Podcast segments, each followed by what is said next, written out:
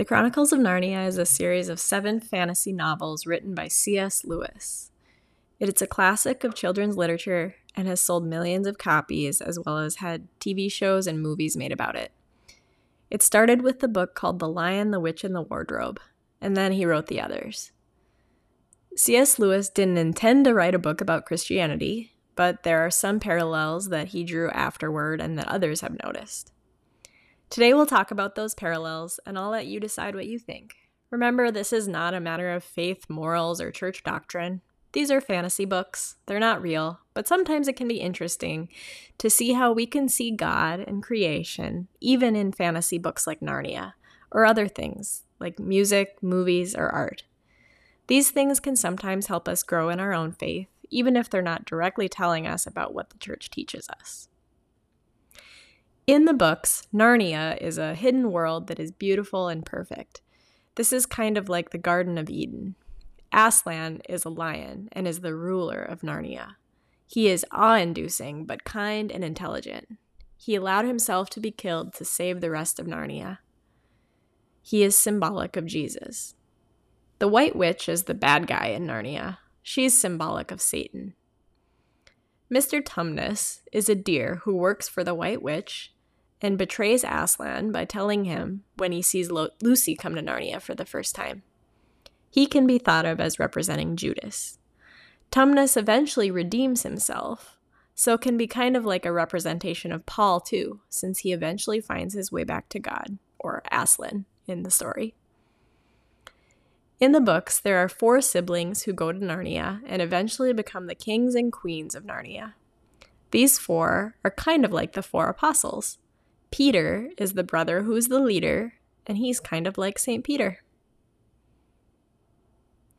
Question 1 Who wrote the Chronicles of Narnia?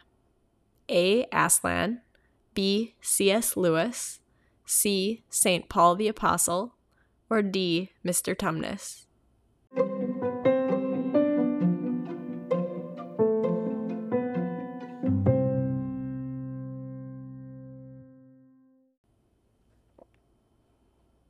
The answer is B. C.S. Lewis wrote Narnia in the 1950s. Question 2. Who has been said to be symbolic of Jesus in the Chronicles of Narnia? A. Aslan, B. Mr. Tumnus, C. The White Witch, or D. Peter?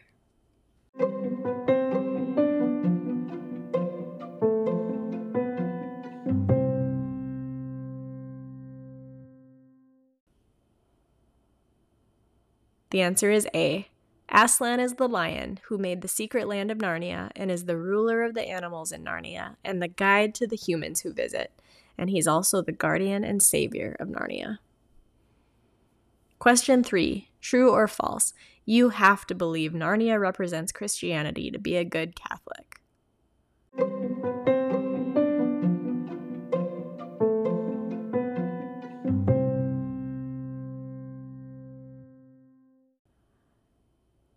That's false. That is absolutely not true. Like we said, these books are fantasy, they're not church doctrine. So, whether you can see and choose to believe in the symbolic representations of Christianity in the book or not, it doesn't matter.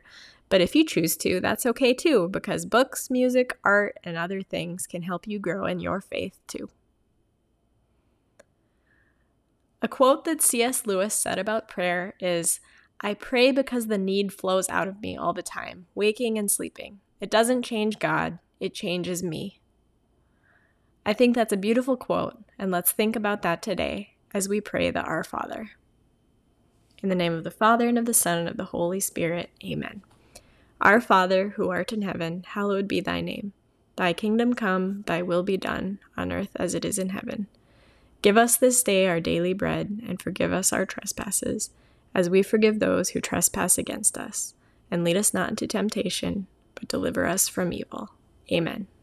In the name of the Father, and of the Son, and of the Holy Spirit. Amen. Thanks for listening today.